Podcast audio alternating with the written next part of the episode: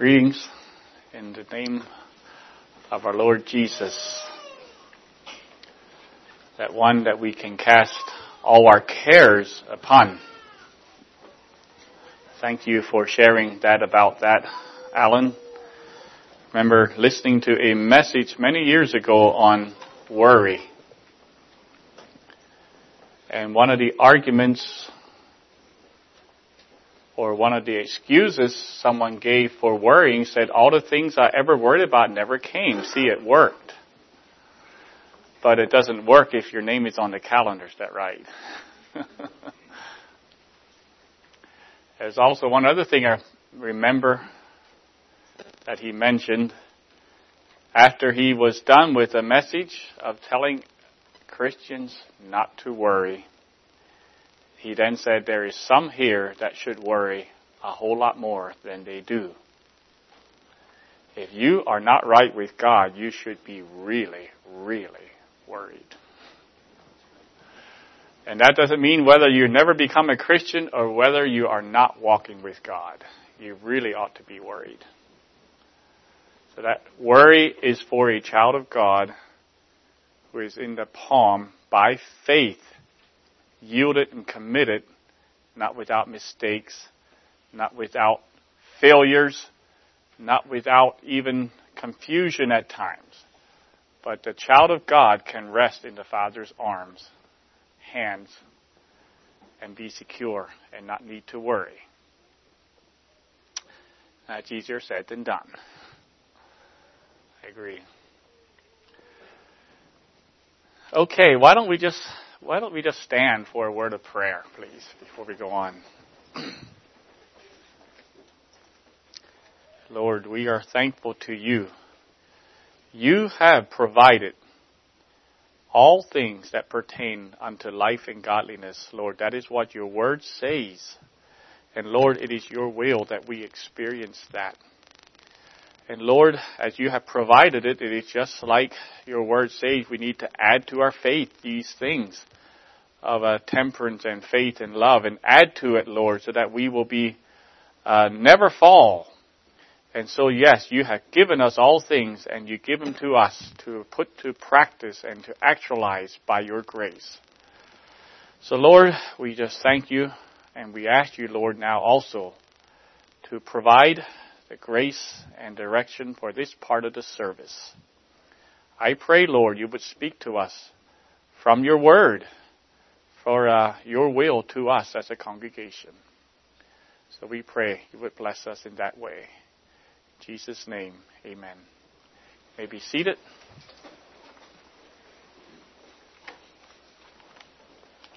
Two Sundays ago, when I had the message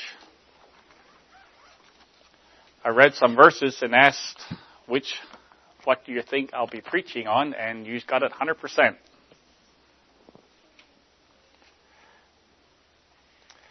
Today, as you consider what day it is, what do you think I might be talking about? well, you're only partly correct. Uh, I will be talking about mothers, but in a very specific way maybe in a way that maybe not have heard before. At least not in a Mother's Day message. Now I have a question. I had the Mother's Day message for the first time last year. Anybody remember what it was? Title or anything about it?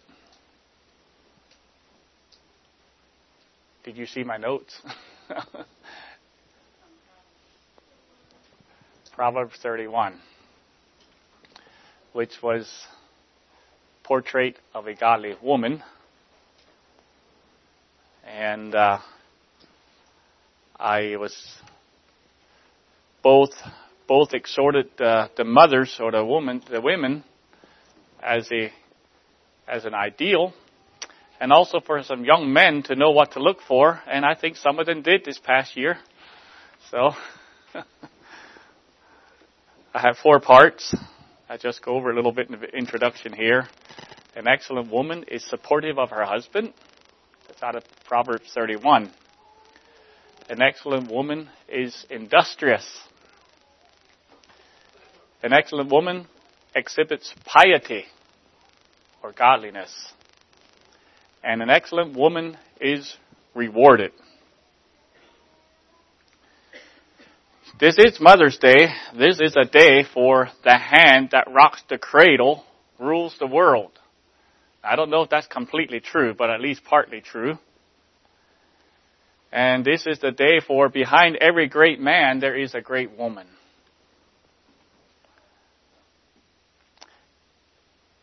Today I'm actually going to speak about an endangered species. Maybe you can let your mind go what who that you think uh, what you guess that might be. But first we're going to look what is an endangered species. Here's a definition I found. It is a species at risk of extinction because of human activity, changes in climate, changes in predator-prey ratios, etc. It's a particular living organism that has a lineage way back to creation that somehow is now in danger of completely dying out. And as we know biology, life only comes from life. We believe that, don't we? Life doesn't come from inanimate objects, do they? Life comes from life, and when life, when a certain lineage dies out, it's gone. Now, I don't know if they'll ever get to the place where they can take DNA and actually resurrect clones or not from the old woolly mammoths that they find up north. I, am not sure that'll ever happen or not. But life comes from life. They still need to have that diverse, that biological uh, input. So anyhow, something is in danger of completely dying out. And the human concern is that a decrease in biological diversity will have a negative impact on the future of the planet. And because of that concern, large scale efforts are taken by individuals and governments to do whatever it takes to preserve the species from in- extinction. An endangered species. I thought I would take one case in point, which is the bald eagle we go and we see the bald eagle sometimes around here and up when we go to the cabin or someplace. Well, it was estimated there were between 300,000 and 500,000 bald eagles in the, in the United States, uh, or in the, yeah, in the U.S. in the early 18th century. That would be the 1700s. Now that's an estimation, but they, they take local areas and they extrapolate it and they get a, get a number. By 1950s, in the 1950s, there were only 412 nesting pairs in the lower 48 states and diminishing. It's on its way down. Besides killing them for their threat to poultry and livestock, one of the main factors for the decline was the use of pesticides, especially DDT. It's a certain family of pesticides and what it did to the eagle, it wasn't lethal to the adult bird, but it interfered with their reproductive uh, ability to reproduce with their calcium metabolism, making the bird either sterile or unable to lay healthy eggs. The females would lay eggs that were brittle, the shells were brittle or thin, and they would break, and it was almost impossible to lay eggs that could hatch. That's the state it was at in, in the 50s. So the bald eagle was put on the endangered list and steps were taken to reverse its decline. It was declared an endangered species in the U.S. in 1967 and amendments were made between from a 1940 act, which was a, the initial act to protect it, more amendments were made between 1962 and 72 to restrict commercial uses and increase penalties for violators. I don't know if that means the pesticides or not. I'm not quite sure here. Uh, the most significant for the species recovery was in 1972, DDT was banned from usage in the United States. So with the regulations in place and the pesticides banned, the eagle population rebounded. The most recent data submitted by the individual states was 2006, where 9,789 breeding pairs were reported in the lower 48 states. So, the bald eagle was officially removed from the list of endangered species in 1995 by the U.S. Fish and Wildlife Service when it was reclassified from endangered to threatened. And in 2007, it was assigned a risk level of least concern category on the U, on the IUCN red list. Now before you go out and start shooting it, just remember it is still on that list. It's just the least concerned list. So don't go out and think it's no longer on the list. It is. But it was a success if you consider, if you care about endangered species. That program was a success. Now, if you don't care about the bald eagle and you are you are sort of glad that there weren't many eagles around to eat your chickens, you might say, well, good riddance. Why didn't you just let the thing die out? I never did like them anyway. I would have just used, just as soon left them go extinct. Now, how is the mother an endangered species? Well, it is a certain kind of mother.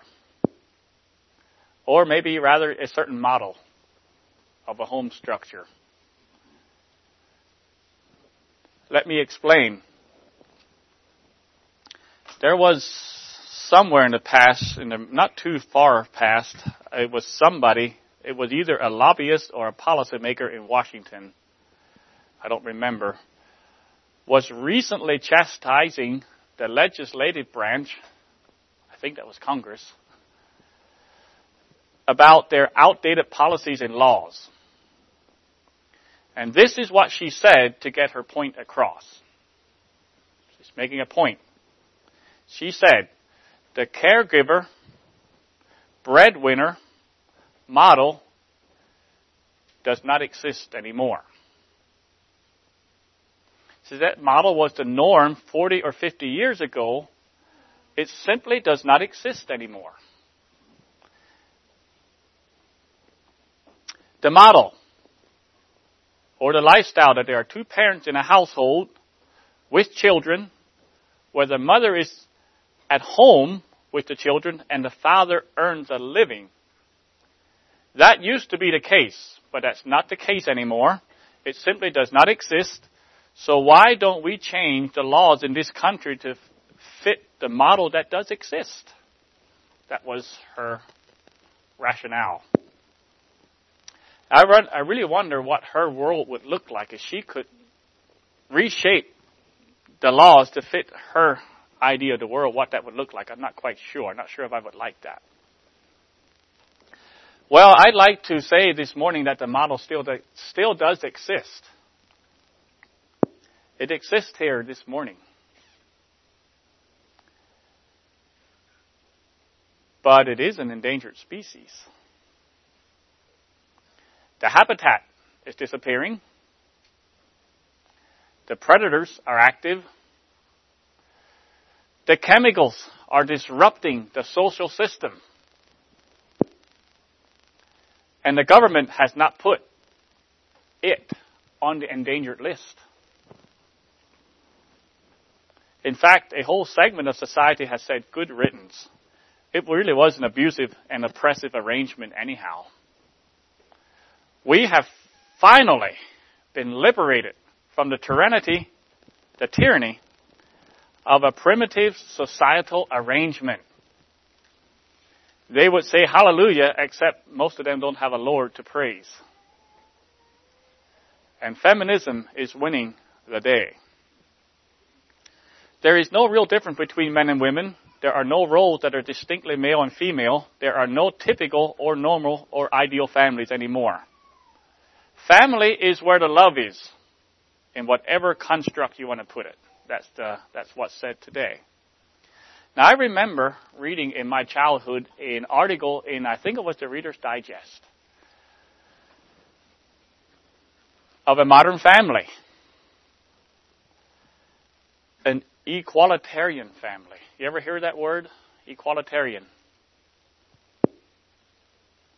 I didn't know what that meant, equalitarian, at that time, but uh, you ought to know what it means.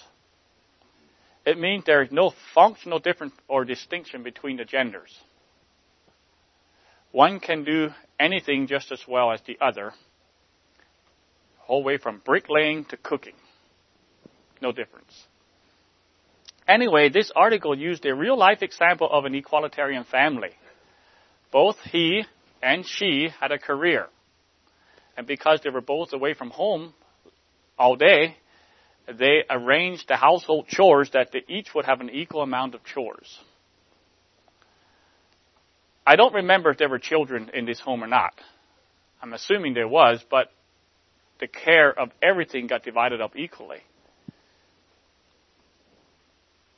This was portrayed in the late 70s as the home of the future.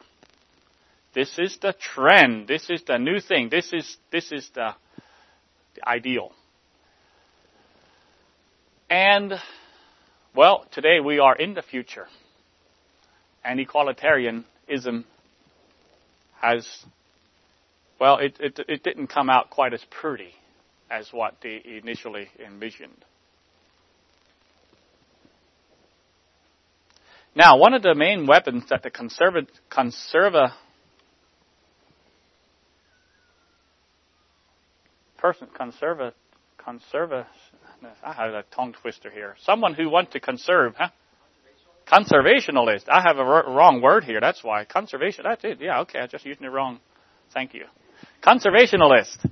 Used to protect a species is to uh, publicize their concern and their effort. You can't protect the eagle by yourself. I mean, your neighbor's going to keep on shooting him. There's not much you can do. Or use pesticides. So what they do is they get the word out. They highlight the problem.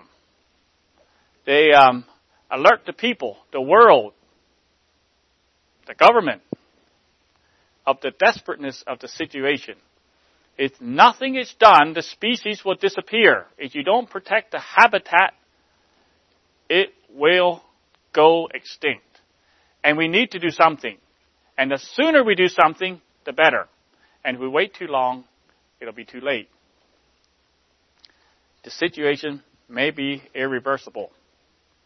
We need to act, and we need to act now. That is how conservationists uh, get their thing across. Well, I don't think I don't think the situation is desperate this morning for the endangered species that we have here of the model. And yet I think we need to get the word out. I think we need to do a little bit and alert us to the situation at hand. If we do nothing, this model that I talked about will probably disappear. Not in this generation, maybe in the next. Even the church at large is abandoning the biblical model.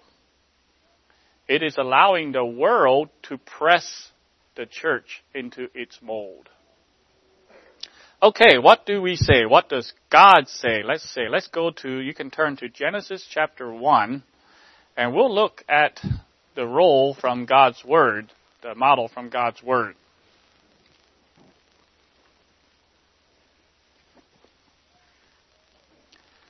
In Genesis chapter 1 and verse 26 to 28, very familiar, and God said, Let us make man in our image, after our likeness, and let them have dominion over the fish of the sea, and over the fowl of the air, and over the cattle, and over all the earth, and over every creeping thing that creepeth upon the earth. So God created man in his own image. In the image of God created he him. Male and female created he them. And God blessed them. And God said unto them, Be fruitful and multiply and replenish the earth and subdue it and have dominion over the fish of the sea and over the fowl of the air and over every living thing that moveth upon the earth. Who was made in God's image? Man was. Male and female. Who was given what is commonly called the dominion mandate to go to the earth and subdue it? Who was that given to? Both were. There's equality here. It says God created everything for His pleasure, the Bible says, and He could have made it any way He wanted to. He could have made any number of genders He wanted to. Or He could have made just one gender. He could have made it anything what He wanted to. He made it this way. You know, evolutionists cannot explain why there are two genders or two sexes. First, how in the world did the two evolve together? As a working model.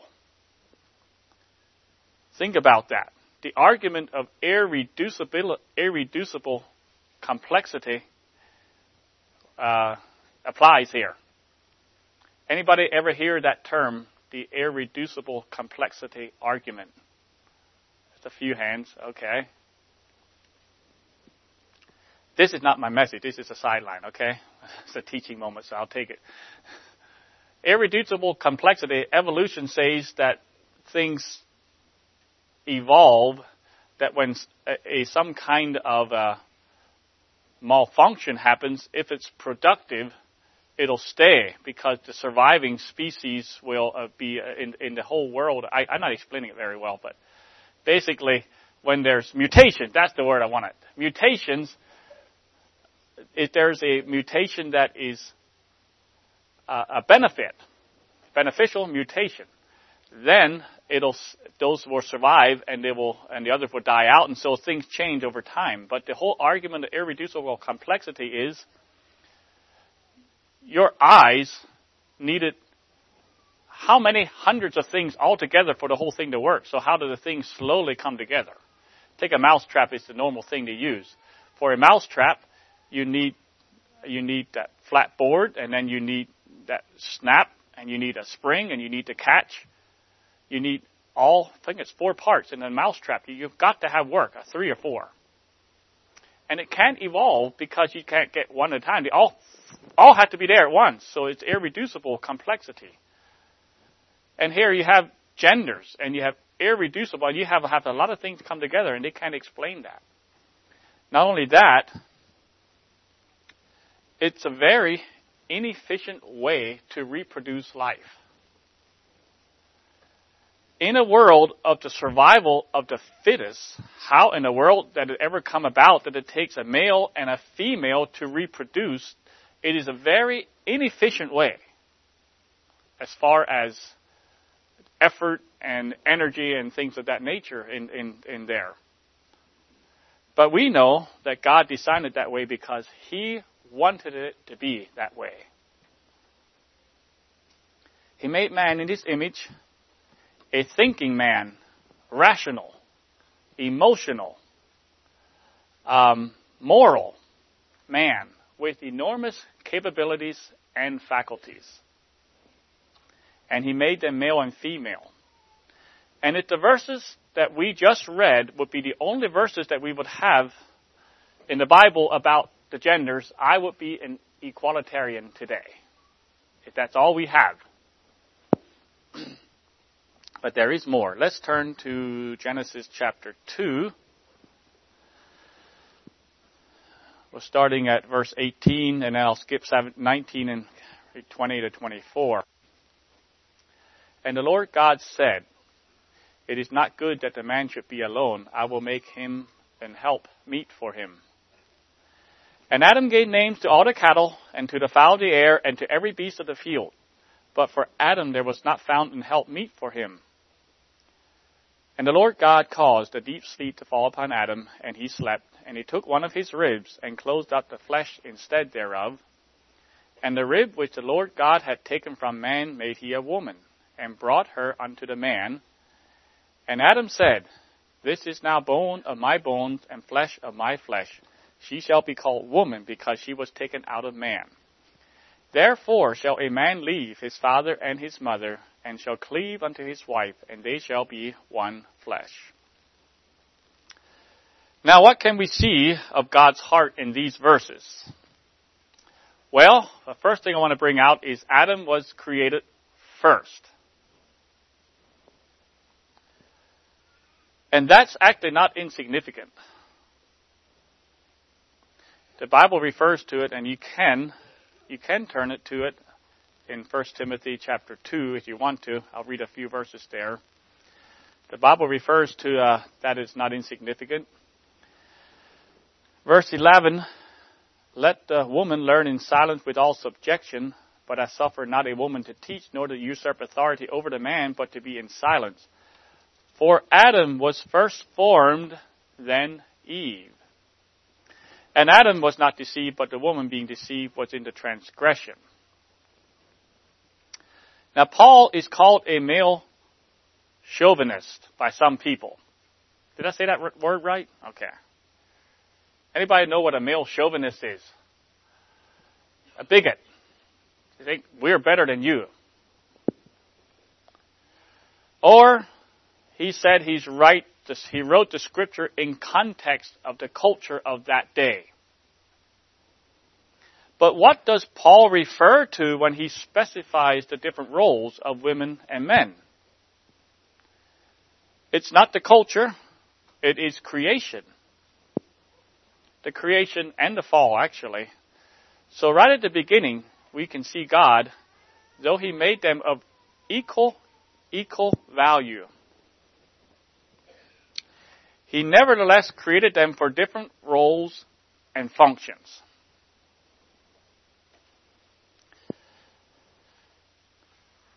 Second thing that we can get from those verses is that it is the man that leaves father and mother and cleaves to his wife. Here we see an initiative role of a man, a leadership role, a headship role for a man. It's actually not necessarily commanded here. It's not commanded. It is assumed. It is an assumption that is made that it's the man, it's the assumed pattern that a man will do that. In fact, it's the same assumed pattern that Jesus took when he talked about divorce and remarriage in, in Matthew 19 and some other places. So, that's normal. That's the way God designed it. A man leaves his father and mother. Now, there's another assumption that's made here. What is he leaving? He's leaving a father and a mother. There's another assumption there. It's normal that he come from an intact family.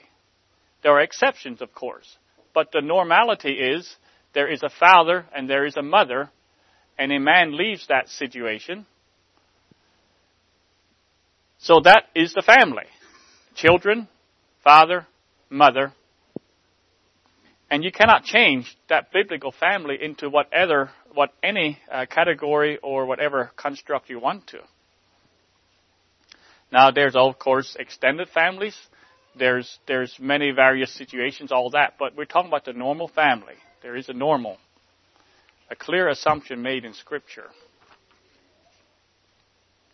Now let's turn to uh, Genesis chapter 3. I'll start reading at verse 16 to 19. And unto the woman he said, This is of course after this sin, and he is bringing a correction and a curse on them. Unto the woman he said, I will greatly multiply thy sorrow and thy conception. In sorrow thou shalt bring forth children, and thy desire shall be to thy husband, and he shall rule over thee. And unto Adam he said, Because thou hast hearkened unto the voice of thy wife, and hast eaten of the tree of which I commanded thee, saying, Thou shalt not eat of it, cursed is the ground for thy sake. In sorrow shalt thou eat of it all the days of thy life. Thorns also and thistles shall it bring forth to thee, and thou shalt eat the herb of the field. In the sweat of thy face shalt thou eat bread until thou return unto the ground, for out of it was thou taken. For dust thou art, and unto dust shalt thou return. In the aftermath of the fall, God tells Eve, Eve that she will have difficulty in bearing children, while at the same time telling Adam that he will have difficulty in making a living. And here again you see immediately two distinct roles coming out. Different roles and functions for Adam and Eve. I'm not even going to go into the topic this morning, what it talks about, um, thy desire shall be to the husband and he shall rule over thee. I'll let that for someone else to tackle, but I'll, I'll stay off of that one. But we have just scratched the surface of the gender issue. On the one, one aspect, the genders are absolutely equal. We could look in Galatians and say there's no um, circumcised, uncircumcised, barbarian, uh, Scythian, uh, male, female. There is absolutely no difference when it comes to relationship with God and justification and faith and a walk with God, there is equality, complete equality. On the other side, they have different roles and functions. So I introduce you to one word, equalitarian. I want to introduce you to another word. Complementarian. Com- I should have practiced this beforehand. Complementarian. Am I saying that right? Okay, close enough. Complement. Complementarianism holds that, this is out of Wiki now, it holds that uh, complementarianism, or people who believe in that, hold that God has created men and women equal in their essential dignity and human personhood, but different and complementary in function, with male headship in the home and in the church. Proponents of complementarianism generally see the Bible as the infallible Word of God. Now that's right out of Wiki. It's just an explanation of what complementarianism believes. They believe there's a difference in men and women's roles, and they usually believe in the infallible Word of God. That's interesting how they put the two together. Because it's a little difficult to believe in the infallible Word of God and to believe in complete equality in all areas equal in their essential dignity, but different in their function in the home and in the church. Now here is a Southern Baptist Confession article that I found, and it's probably the article that finally propelled former President Jimmy Carter to leave the Southern Baptists, because he did not believe this. But this is what they say in their some confession of faith. The complementarian view of marriage asserts gender-based roles in marriage. A husband is considered to have the God-given responsibility to provide for, protect, and lead his family. A wife is to collaborate with her husband, respect him, and serve as his helper, managing the household and nurturing the next generation. Complementarians assert that the Bible instructs husbands to lead their families as heads of household and to love their wives as Christ loves the church. They cite the Bible as instructing wives to respect their husband's leadership out of reverence for Christ. The husband is also meant to hold moral accountability for his wife and to exhibit a sacrificial love for her. The wife is meant to respond to her husband's love for her with love in kind and by receiving his service and leadership willingly. So where did they get that? Well, they get, people get that if they see the Bible as the infallible Word of God. And you can turn to Titus chapter 2, and we'll do a little mini study in Titus chapter 2. verses 4 and 5. Now, I want you to think, as I read these two verses, I want you to think what it says because I'm going to go to several different other translations and we're going to compare them. We're going to use the King James first and then we're going to go to some other translations and see if we can see a trend, okay? There's a reason for that. But let's, let's read here in the King James about the older women. That they may teach the young women to be sober, to love their husbands, to love their children, to be discreet, chaste, keepers at home, good, obedient to their own husbands, that the word of God be not blasphemed. So, the older teach. They teach specific things.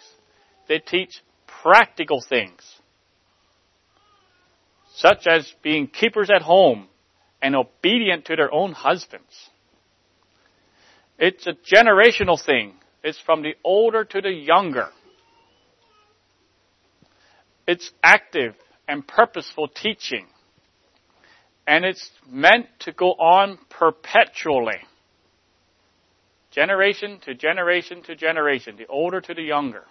That's what I see in these verses. Okay, we're going to look uh, Okay, here I'll tell you. Feminists do not like passages like this. And some feminists are activists. You know what an activist is? Someone who wants to change things. Well, let's see how some modern translations adapt the scripture to fit modern trends. Next, we're going to look at the English Standard Version in there. Now, the English Standard Version uses a word for word philosophy in their translation very close to what the King James does. So let's read it. They are to teach the older women what is good, and so train the young women to love their husbands and children, to be self controlled, pure, working at home, kind, and submissive to their own husbands, that the word of God be not reviled. That's not too bad. There's teaching going on, there's training going on, there's a working at home, and they're submissive to the husbands. I think the general input is there. Don't you think so? I think so. Okay, I'm going to look at the New Living Translation. Now, this is a paraphrase translation, which means they get more liberty to reword things as they think the author meant. And so let's look at that one. These older women must train the younger women to love their husbands and their children, to live wisely and be pure, to work in their homes, to do good, and to be submissive to their husbands. Then they will not bring shame on the Word of God. What do you think? Not too bad. It changes from from working at home to work in your home. A little weaker. but generally, same context. Okay, let's look at the, the message, the Bible in contemporary language. Titus 2. By looking at them, the younger women looking at the older women, the younger women looking at the older women, by looking at them, the younger women will know how to love their husbands and children to be virtuous and pure, keep a good house, be good wives. We don't want anyone looking down on God's message because of their behavior. Wow. There's no more training or teaching going on here. You're going to just see it. And you're supposed to keep a good house.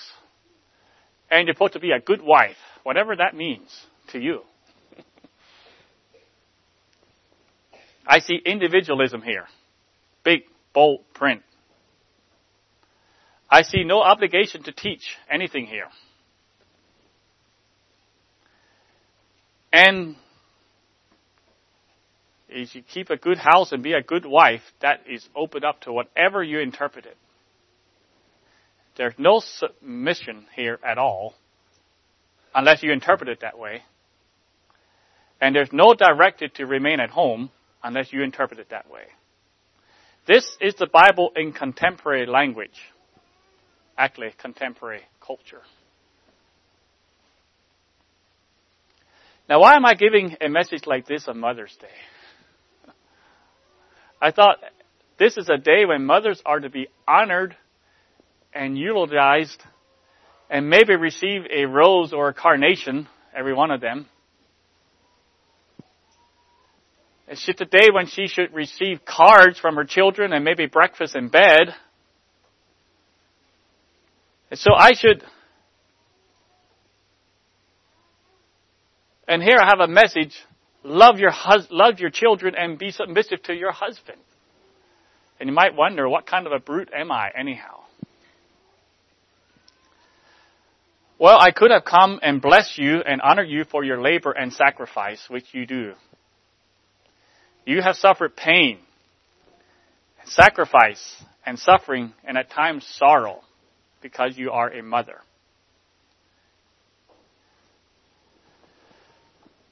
I could have shared some funny stories about the ironies of motherhood. And I could share probably some tear jerking short stories. And that's okay. I like them too. But you are an endangered species. As a godly mother, filling your role and calling, you are a threatened species you are more and more becoming an island. I don't know if you ever seen maps of different species where in the past, maybe 100, 200 years ago, this kind of species, like uh, they often have it for uh, tigers and other animals in Africa, these species used to be ranging in this big wide area. But now they're concentrated in this little pocket here and a little pocket here and a little pocket here. Those maps. Well, that's where you are at today, this morning. And I'm talking about the role in general, speaking specifically about the ladies this morning, about the mothers. Your range is much smaller. And just like encroaching development strips away habitat, so there is less and less sympathy for your position today. I want to honor you for being willing to yield yourself to God and to obey Him. In faith, He knows, okay, I'm sorry, I want you to honor you and obeying Him, trusting by faith that He knows why He did what He did. Talk about God. God did it and why He designed us that way. And I want the next generation to hear the Word of God preached with authority from the Word of God across this pulpit. The unchangeable, infallible Word of God. If the next generation does not hear it at home, and if they don't hear it here, they're not going to hear it. So I want them to hear it.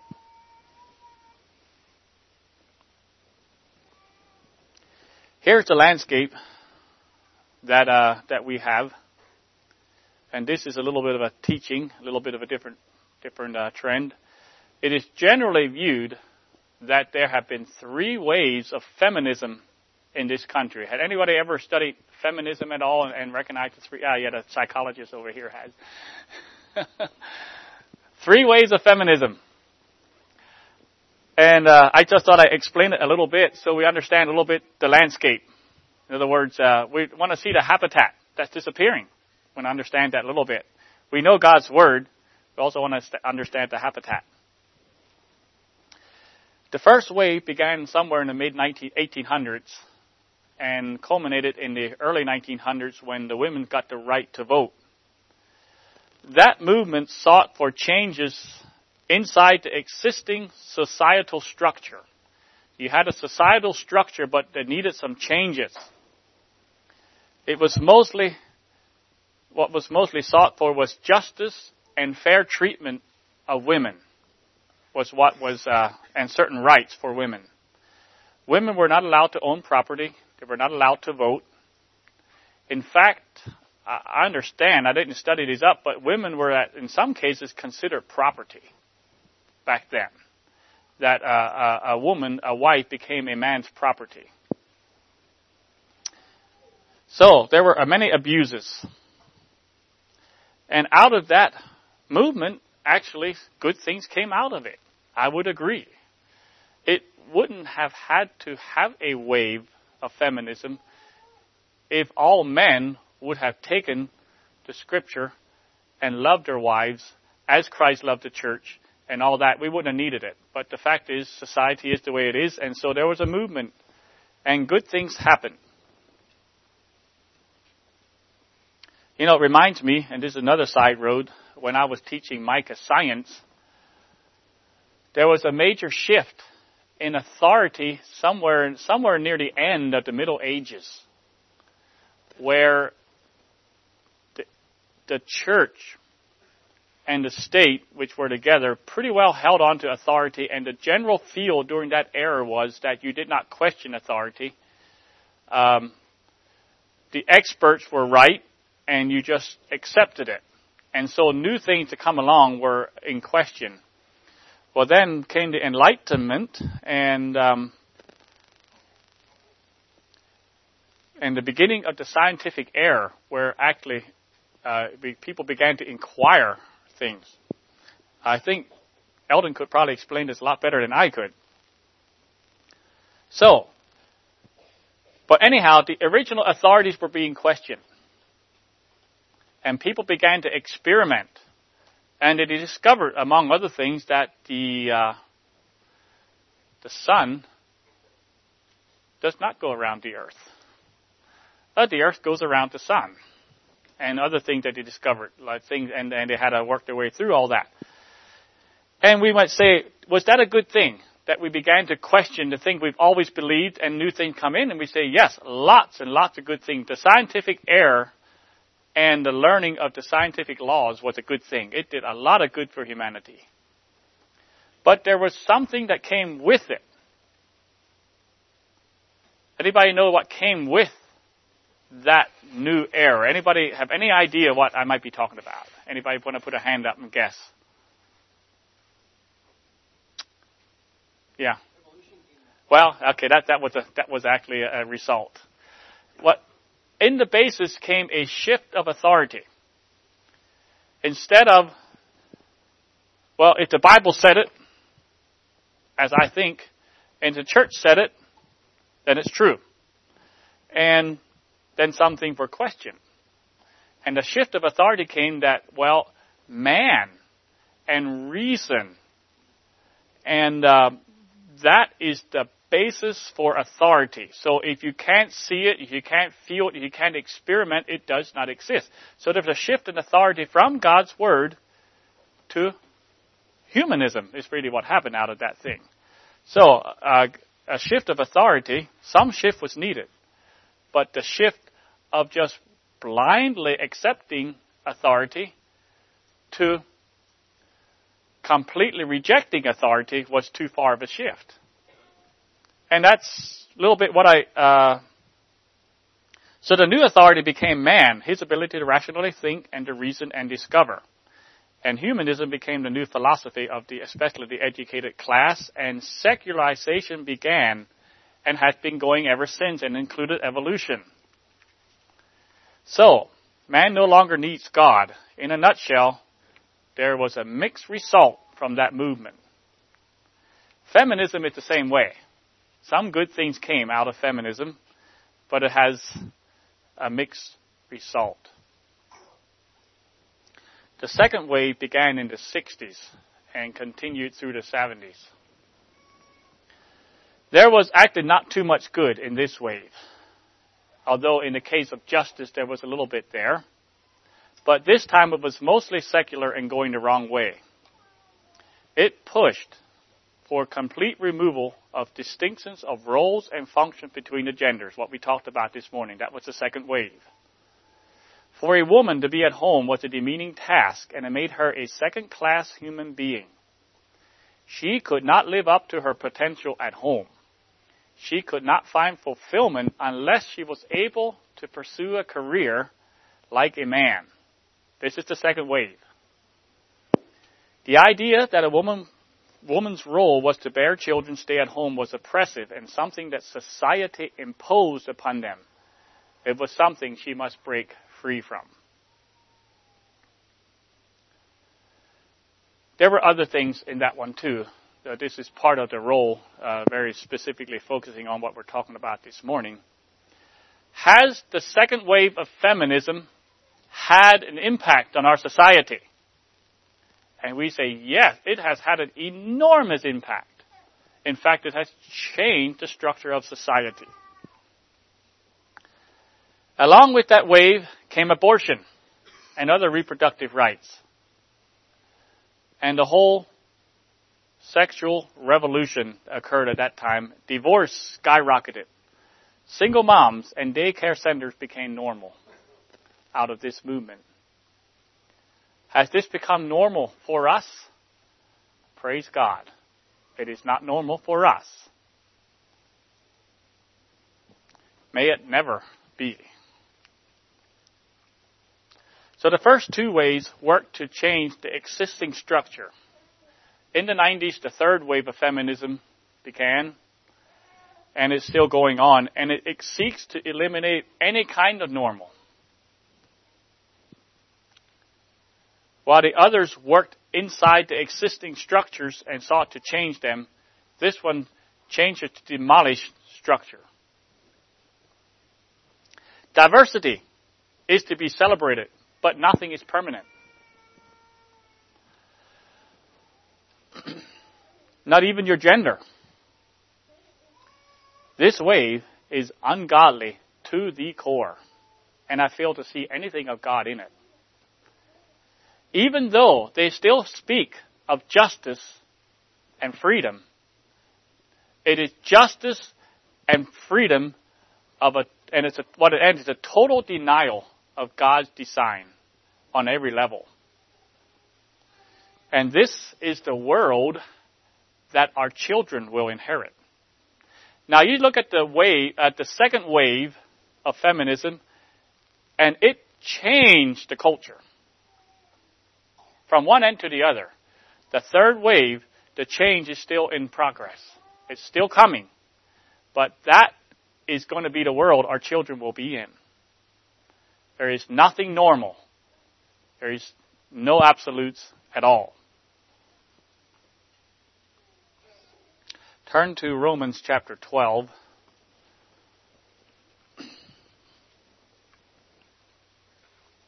Verses 1 and 2.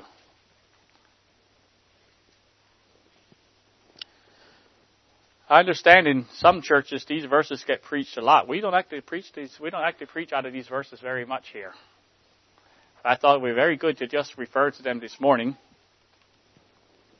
I beseech you therefore, brethren, by the mercies of God, that you present your bodies a living sacrifice, holy, acceptable unto God, which is your reasonable service. And be not conformed to this world, but be ye transformed by the renewing of your mind, that ye may prove what is that good and acceptable and perfect will of God. We belong to God this morning because He's had mercy on us.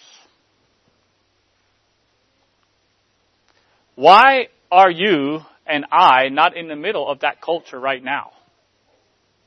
Why are you not in the middle of the third wave of feminism? It's the mercy of God. It's the mercy of God that you are here today.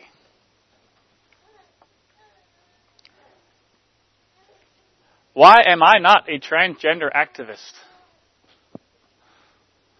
It's the mercy of God. He has done a work, and He's doing a work here in this re, in this building, in this congregation. Knowing that we are here by the mercy of God, it is not unreasonable that we yield our bodies to Him, having experienced that mercy once and for all, a living sacrifice like that song that I think Brian picked this morning. And do not allow the world to stamp you into its mold. Any stamp that is not of God, any stamp that does not come from the heart of God, any home arrangement that does not fit in the biblical pattern, Any gender role that does not mesh with God's Word, reject.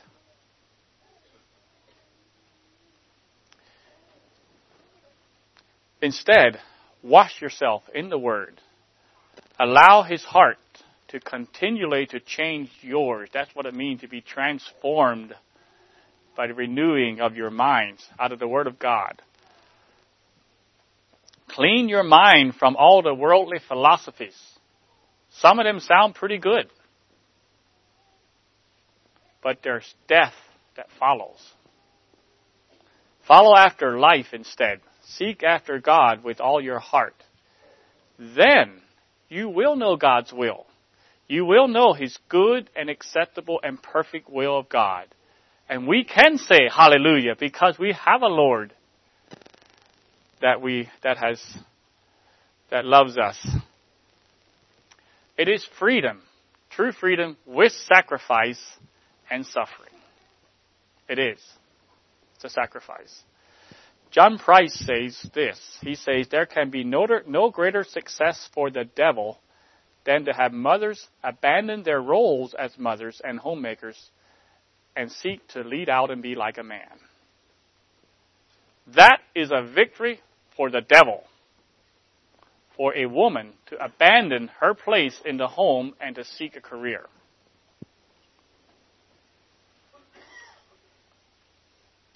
Kevin DeYoung said, the core convictions of complementarianism will not magically seep into our children or in our churches.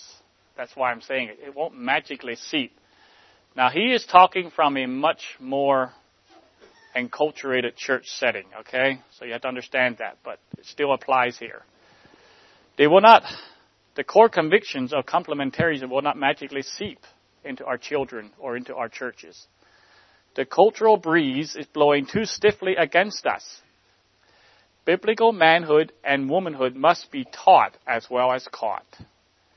When it comes to the goodness of God's divine design for men and women, unless we are pushing forward against the forces of sports and media and politics and business and entertainment, we will end up drifting in the wrong direction. And I would say, praise God that we are isolated to a large degree from most of what he's talking about, but not altogether. We're not. Now, this morning, when I taught about complementarianism, I have focused on one side. The side of the mother. There is another endangered species, by the way. It is the father who is a true, loving, sacrificing, God-fearing, brave, leading husband. When we think of culture, what's missing? It's the father in the home. And with the fathers that are in the home, what are they doing? We have another endangered species.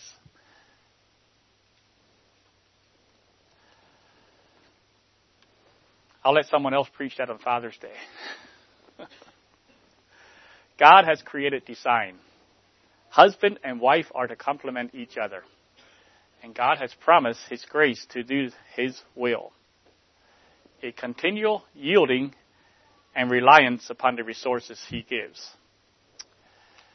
And now, for a few short, tear-jerking stories for the mothers. And end here. Here's one that my wife gave me. To keep one's voice sweet, one's face bright, one's will steady, talking about mothers, one's patience unperturbed in the arena of the home in the light of one's own family is no small task. And do I have any amens for that one? Here's another one I found. He said, uh, it's a mother talking. He said, I go kind of crazy when I have to stop and think of what kind of mother I am. I'm just a mother. I do a lot of bad things. I do a fair number of good things, good ones. He said, my children are alive and healthy and basically happy and will probably do well in this complicated and interesting world. I'm happy when they give me a jam color covered card with an indecipherable scribble on it. I like that. I'm also happy when they just do as I say. And then there's this one more that I thought I would share. A woman told me about, a woman once, this is the mother talking about, another woman telling her, a woman told me about getting involved in a Bible study that demanded strict commitment to the study of God's Word. So here's a mother that's saying you need to study God's Word. You should make the Bible your number one priority, she was told. That meant getting up early and the very first thing in the morning do doing Bible reading and having quiet time with the Lord.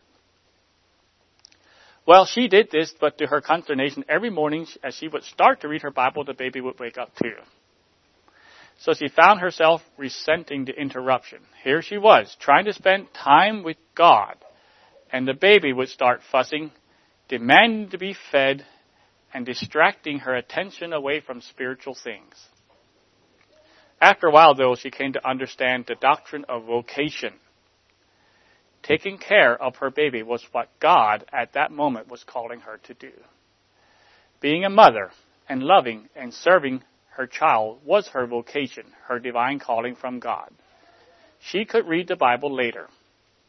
She did not have to feel guilty that she was neglecting spiritual things. Taking care of her baby is a spiritual thing. So may God bless you. I uh, hope you have gotten enough encouragement, mothers, through everything else that I shared. But um, may the Lord be honored, and may we always follow His plan. May God bless you.